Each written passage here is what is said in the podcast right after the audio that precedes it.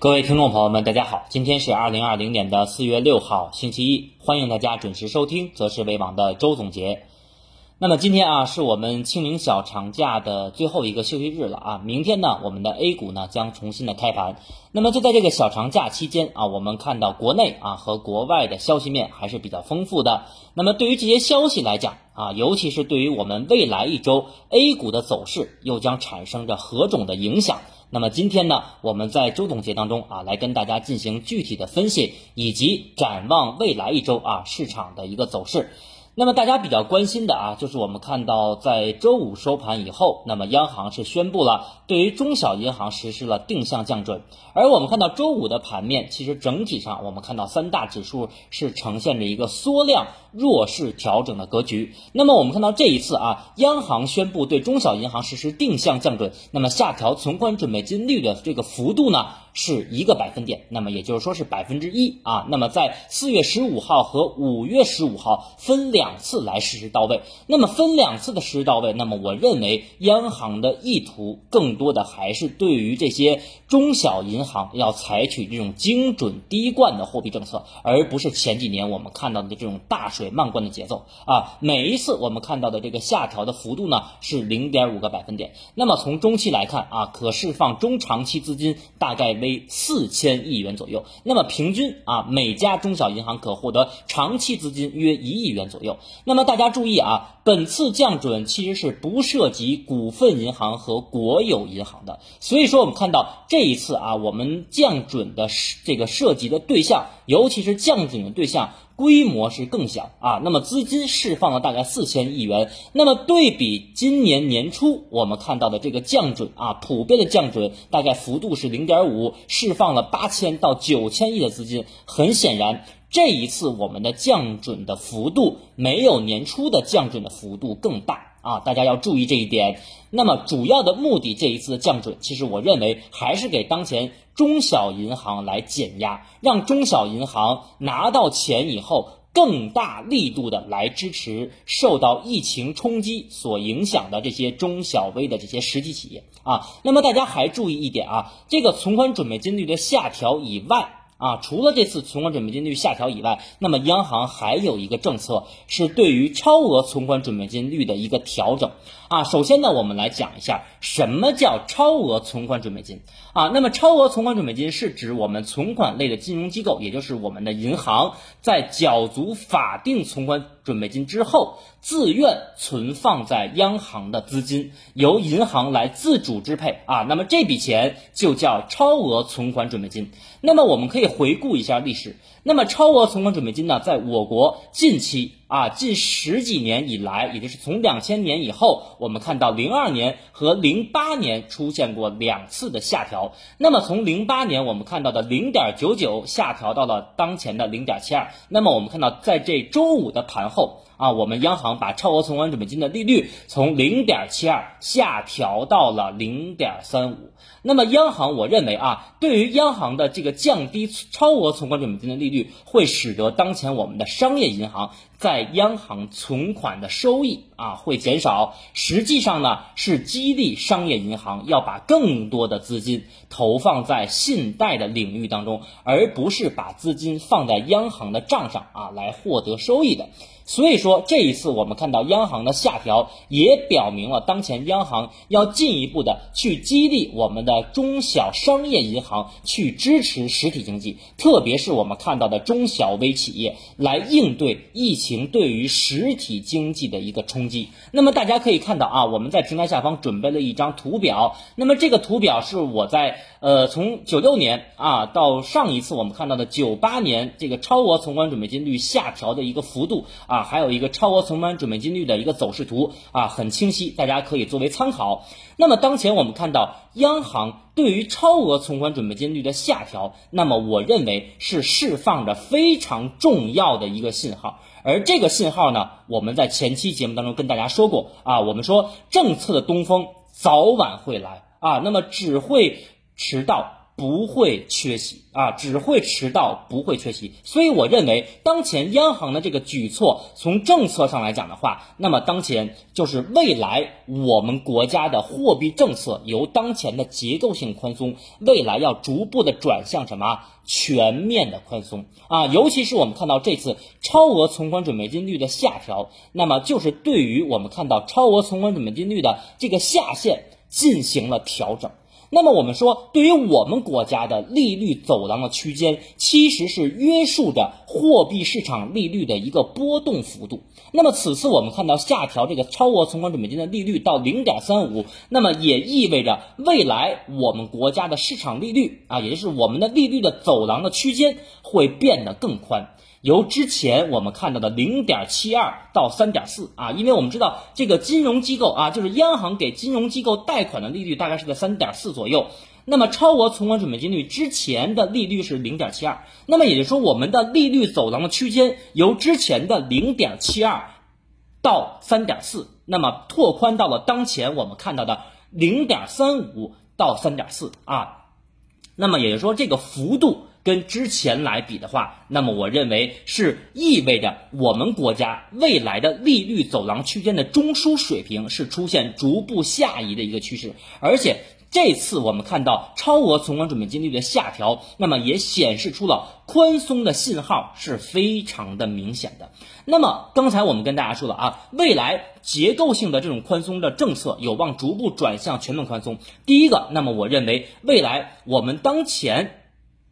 就是我们看到啊，当前我们的老大在浙江考察的时候，包括我们的三二七的政治局会议，我也给大家去解读过。那么当前我们的经济稳增长的目的是需要一个宽松的货币环境啊，叠加我们看到全球已经进入到了宽松周期，无论是我们看到美联储的零利率，还是我们看到啊，在欧元区包括日本的利率下调，都说明未来我们大概率会跟随全球央行进入到货币政策的宽松周期啊。这是第一个方面，第二个方面，那么我认为这一次超额存款准备金率的下调，那么也是给我们四月份看到的货币公开市场的操作，尤其是我们看到的这个逆回购啊，中期借贷便利，还有 LPR，那么在本月大概率会出现大幅度的下行。那么四月十七号啊，央行会释放 MRF，就是我们说的麻辣粉。那么四月二十号会公布新一期的 LPR 的利率。所以说这两次，我觉得利率。大概会出现比较明显的下调。那么整体来看，那么我觉得当前啊，大家比较关心的就是这一次我们对于中小银行的定向降准，对于我们的 A 股影响大不大啊？有没有可能改变 A 股当前弱势调整的格局？我觉得短期的影响不大啊，就是单从。降准来看，我觉得对于 A 股的影响不大，因为什么？我们看到二月份，我们的央行的负责人反复强调，我们的基准利率、我们的存款利率要出现下调，那么也就意味着说什么？我们在二月份的时候，市场的逆势上涨、上涨的趋势啊，当时市场炒预期炒的是什么？炒的就是央行的降息。而我们看到降息，我们没有等来，我们等来的是什么？我们等来的是一个对中小银行的定向降准。所以我觉得单从定向降准这一条来看的话，那么对于 A 股的影响不会有太大的作用啊。但是我想跟大家去讲一点的，就是我们说。央行对于超额存款准备金率的下调，那么我认为这一次算是一个超预期的利好，因为我们看到从两千年以后啊，央行只下调过两次，刚才说过，一个是零二年，一个是零八年，那么加上这一次是第三次，所以说总体来看，那么其实这一次我们看到央行的举措也好，央行的政策也好，它更多的意义是释放了一个重磅的信号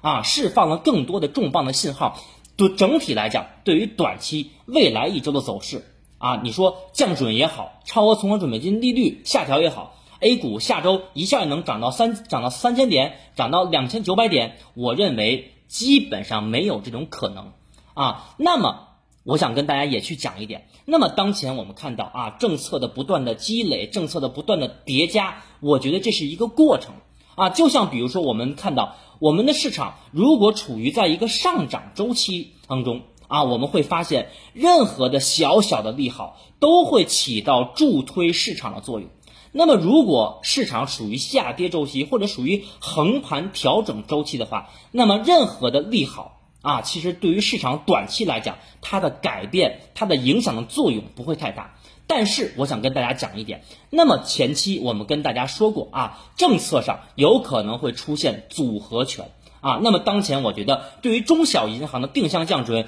对于超额存款准备金率的下调，其实只是我们政策主组合拳的凉菜啊，后面的热菜、后面的硬菜，我觉得还没有上来。所以说，我们看到当。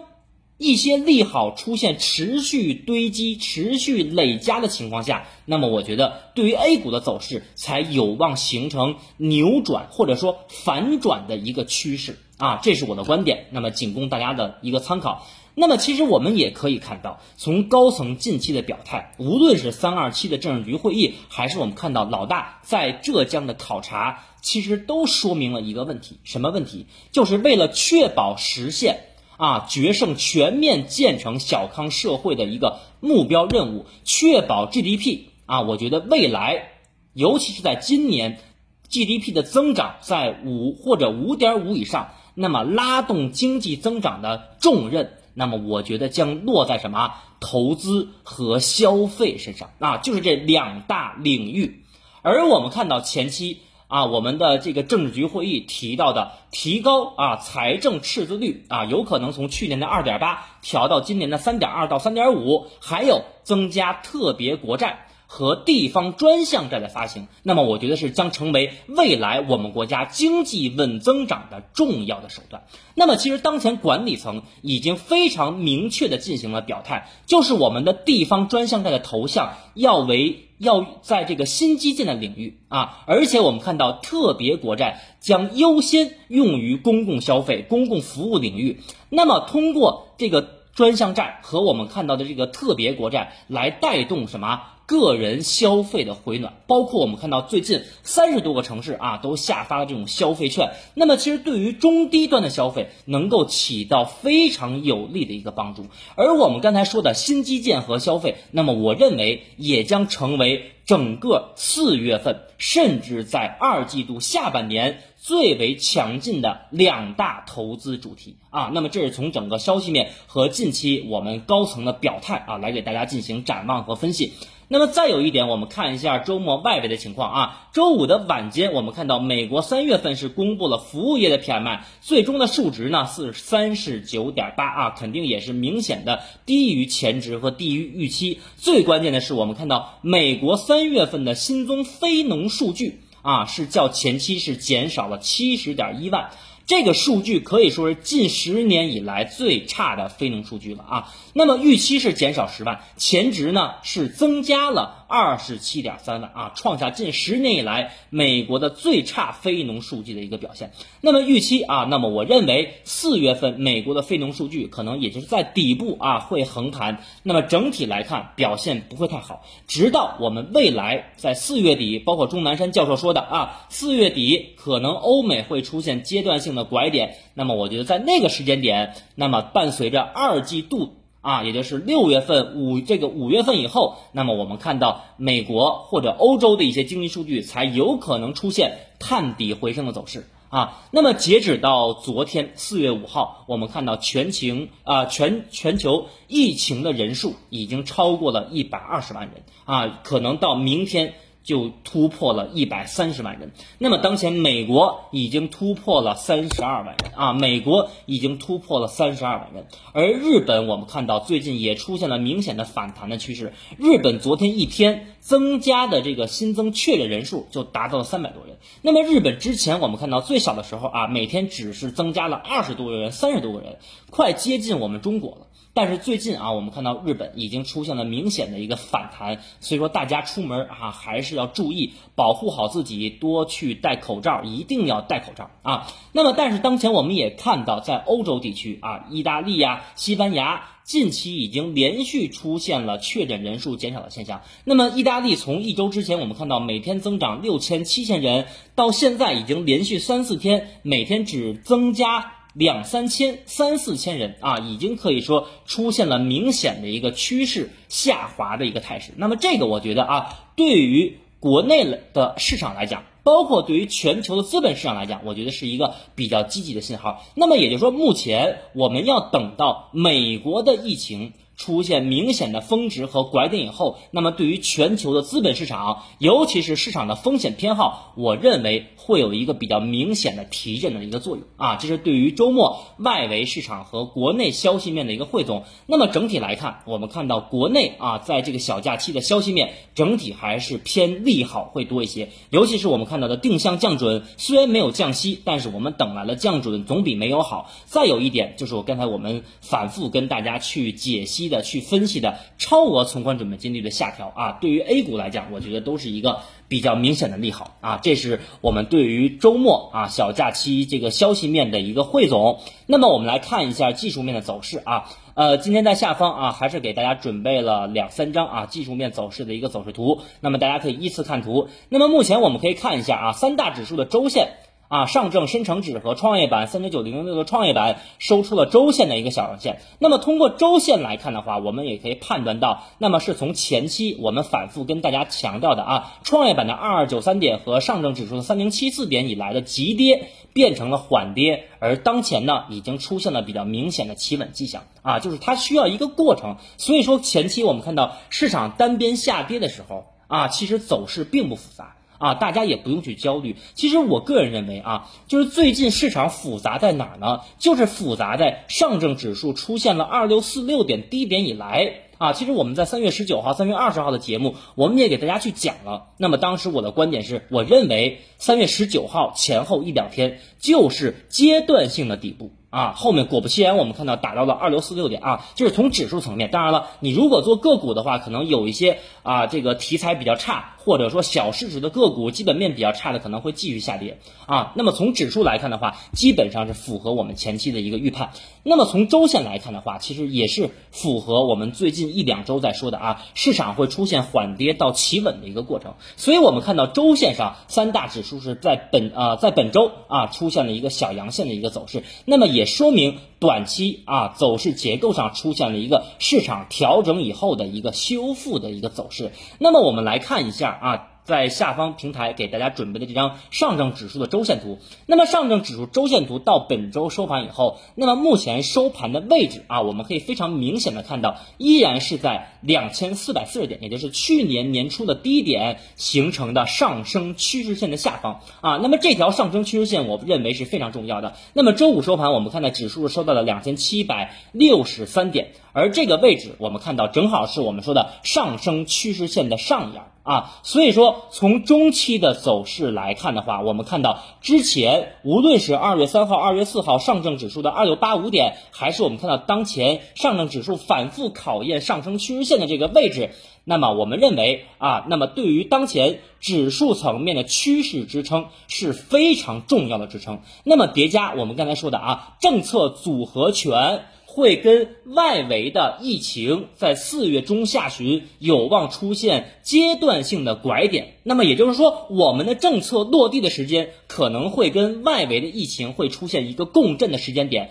那么 A 股，我觉得在整体在四月份来讲的话，是呈现一个震荡反弹的趋势。啊，但是大家要注意，这个反弹，我认为它会走出一个一波三折的走势啊！大家注意我的措辞，是一波三折，也就是说，这个反弹既不能跟我们看到二月四号到二月底的走势啊，直接微型的向上。啊，那么可以跟哪段时间相比呢？我认为可以看一下去年五月份到六月份啊，上证指数的走势也是在日线两千八百点附近先构筑箱体平台，然后结合利好的不断的累加和加码的状态，那么指数会走了一个震荡上行，那么底部呢会呈现不断抬高的趋势。那么我们也来看一下创业板。啊，创业板的周线我们看到仍然是收在了一千八百点上方。那么周五的收盘是在一千九百零六点，而且我们可以通过创业板的周线来看，前期啊我们跟大家说的创业板周线的上升趋势线，那么目前在一千八百一十点附近。那么如果从波浪理论结构来讲的话，那么我认为创业板指数从去年年初走的是一个一浪上涨。啊，一浪上涨打到的位置是去年的四月初，从四去年的四月初跌到了去年的六月六号附近，那么是一个二浪的回调，正好回调的位置是打到了一浪上涨的一个零点六一八的黄金分割线的位置。后面我们看到从六月初开始。到我们前期二月底看到的二二九三点是走了一个大三浪的主升浪结构。那么当前我们看到从二二九三点调整到了一千八百点附近，那么这个走势来讲的话，那么我认为是走出了一个大四浪的调整。那么后面理应还会有一个五浪的一个上涨结构。所以说啊，当前我们觉得从波浪理论或者说从整个创业板的大周期上升趋势线保持良好状态的背景下。那么我觉得当前大家没有必要过度的恐慌啊。那么如果说从当前四浪调整结构的黄金分割线来看的话，那么我认为创业板的极限支撑的位置在哪呢？在一千七百五十点啊。那么也就是说，稍微破一下一千八百点的颈线位支撑，就会接触到我们说的非常重要的黄金分割线零点六一八的分位啊。所以说这个大家要去注意一下，这是创业板的周线。那么从短期来看啊，大家每次听节目都想知道短期怎么走，未来怎么走啊？未来一周怎么走？明天怎么走？那么短期来看，我们看一下啊，在平台下方给大家准备的第三张图，那么上证指数的三十分钟图。其实上证指数的三十分钟图，我们觉得走的这这个形态啊，是很明显的一个横盘的一个箱体震荡，你也可以把它看作一个缠论结构的中枢走这个走势。那么通过三十分钟图来看的话，我觉得今天的。啊，外围包括日本指数啊，大涨了四点多，我们的香港指数也涨了百分之二左右，包括美期指的走势啊，涨幅也不错，那么也预示着今天晚上欧美股市的整体表现大概率不会太差，所以明天我们的 A 股大概率会给一个高开啊，我觉得会给一个高开，而这个高开以后，我觉得高开的位置。可能不会突破两千七百八十九点，那么也就是说，开盘还会在两千七百八十九点下方，然后 A 股在盘中会反复的震荡。那么震荡的目的是什么？就是为了消化两千七百八十九点压力。所以说整体来看啊，那么我预计从明天 A 股开盘以后，将呈现一个震荡性质的反弹。如果说从波段的角度上来看，那么我给大家几个非常关键的压力位啊。如果说在下周上证指数成功的放量突破了两千七百八十九点的话，我觉得上方你要看到哪里呢？看到两千八百二十二点。如果两千八百二十二点再一被有效突破的话，那么基本上我觉得可以看到两千八百八十点。那么到两千八百八十点这个位置，前期我们说在底部加仓的，尤其是我们三月十九号、三月二十号那两天节目，我们认为未来一两天市场会出现阶段底部位置的啊，现在满仓的，我觉得到那个位置，你从波段的角度上，从波段操作角上，我觉得到那个位置啊，两千八百五以上。或者说两千八百八，我觉得你可以考虑减仓了。当然了，你在具体啊，到时候我们每天的节目也会讲每天的盘面的一个情况，到时候具体的情况我们再具体的去分析。所以说明天开盘。那么我觉得有两点是值得大家高度去关注的啊，因为我们说在节前出现了弱势震荡和调整，主要有两个原因。第一个是资金担心小假期啊，这个小长假外围疫情升级；第二个就是我们看到每一次我们 A 股的节前这种节前效应、资金缩量的这种情况，都是一个常态化的一个表现。所以说明天我觉得大家要关注两个方面非常重要。第一个。就是我们说的成交量啊，开盘十五分钟到三十分钟的成交量能否较节前出现百分之十到二十的放量？全天上证指数的成交量最少你也要到两千六百亿以上啊，才能看有效突破。这是第一点。第二点，我说的是早盘你就可以观察全天的动能环境是向上还是向下。如果是向上的话，那么这一天我认为是一个相对来讲啊赚钱效应比较好的一个环境，所以说动能环境非常的关键。那么其实我们看到当前从日线走势来看啊，二十一天线的位置已经在逐步的呈现下移的态势。那么明天开盘二十一天线。可能是在两千七百九十五点，那么也就是说明天市场会考验两千七百八十九到两千七百九十五点这五到十个点的一个压力。如果说突破了二十一天线，那么我觉得可以短期结合成交量啊，可以看高一线。毕竟我们看到今天日本指数基本上也是突破了啊，包括我们的 A 五零也是突破了二十一天线，包括美期指基本也是突破了。那么预计今天晚上欧洲股市和美股会挑战二十一天线的压力。所以说，包括跟我学过这个核心技术培训课的同学应该知道，二十一天线，尤其在这种市场出现快速急跌到缓跌，在企稳以后出现反弹二十一天线不过的情况，那是什么口诀？啊，就是我们前期说的下跌反抽不过啊，所以说二十一天线的位置作为短线来讲是非常重要的啊。那么如果放量突破，那么我认为往上看高一线就看到两千八百二十二点。如果说明天再出现什么？冲高回落，收盘没有收在二七八九点上方，那么不排除啊，大家可以看到我三十分钟这张图，三十分钟这张图箱体的中枢啊，就是在哪呢？两千七百五十六点。所以说，如果明天市场出现冲高回落，不排除短期先给你来一个箱体区间的二次回踩，而这个二次回踩，我认为非常有可能在两千七百五十六点。到两千七百二十二点，也就是这条粉色线到箱体下沿的这个区间进行什么缩量的窄幅震荡？那么目的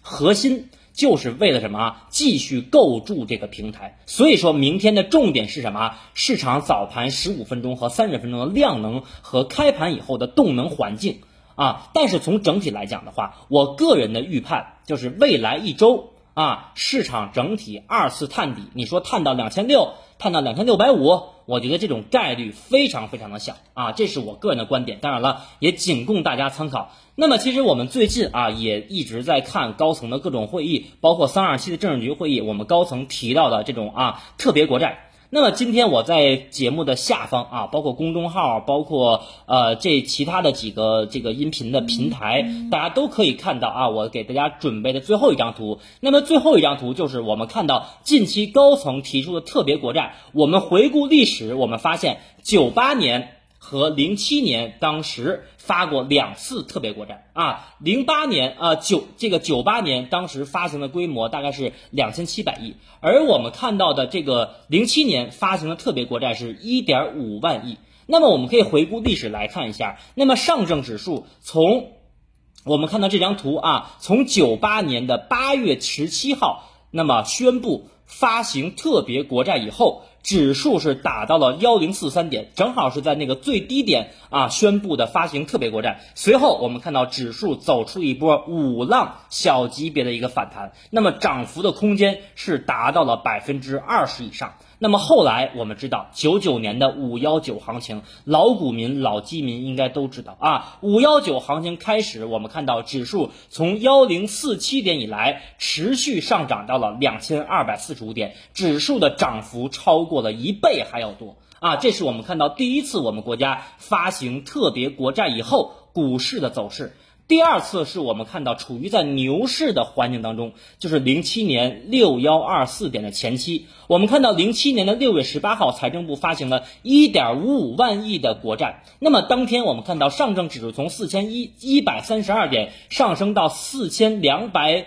五十三点。那么单日上证指数的涨幅将近百分之三，而我们看到在牛市当中，我们之前说过，任何的小的利好、大的利好都会对牛市起到什么助推的影响和作用，所以我们看到后面指数一路攀升，涨到了 A 股市场的历史最高点六幺二四点。那么从发行国债到 A 股的最高点六幺二四点，涨幅空间将近是百分之五十啊，那么最终是四十七。所以通过这两次特别国债的发行，我们。回顾历史可以发现，那么未来我们 A 股市场如果高层能够在今年发行特别国债，那么我认为对于 A 股市场的下半年或者说二季度的走势结构来讲的话，必将是一个重大的利好啊！这是我们通过历史来看，所以在这里面我想跟大家说的是，为什么每一次的底部都是少数人在参与？比如说我们回顾一三年的幺八四九点，我们回顾。零五年的九九八点，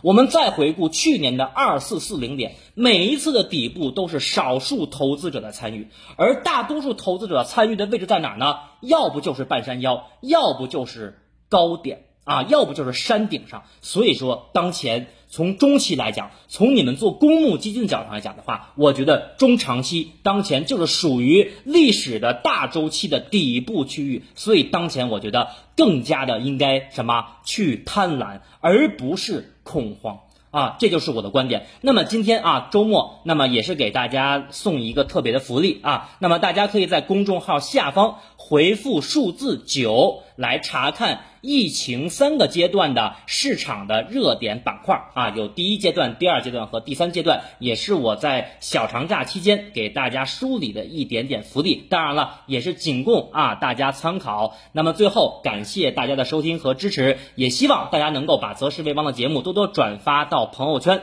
我们明天啊，周二再见。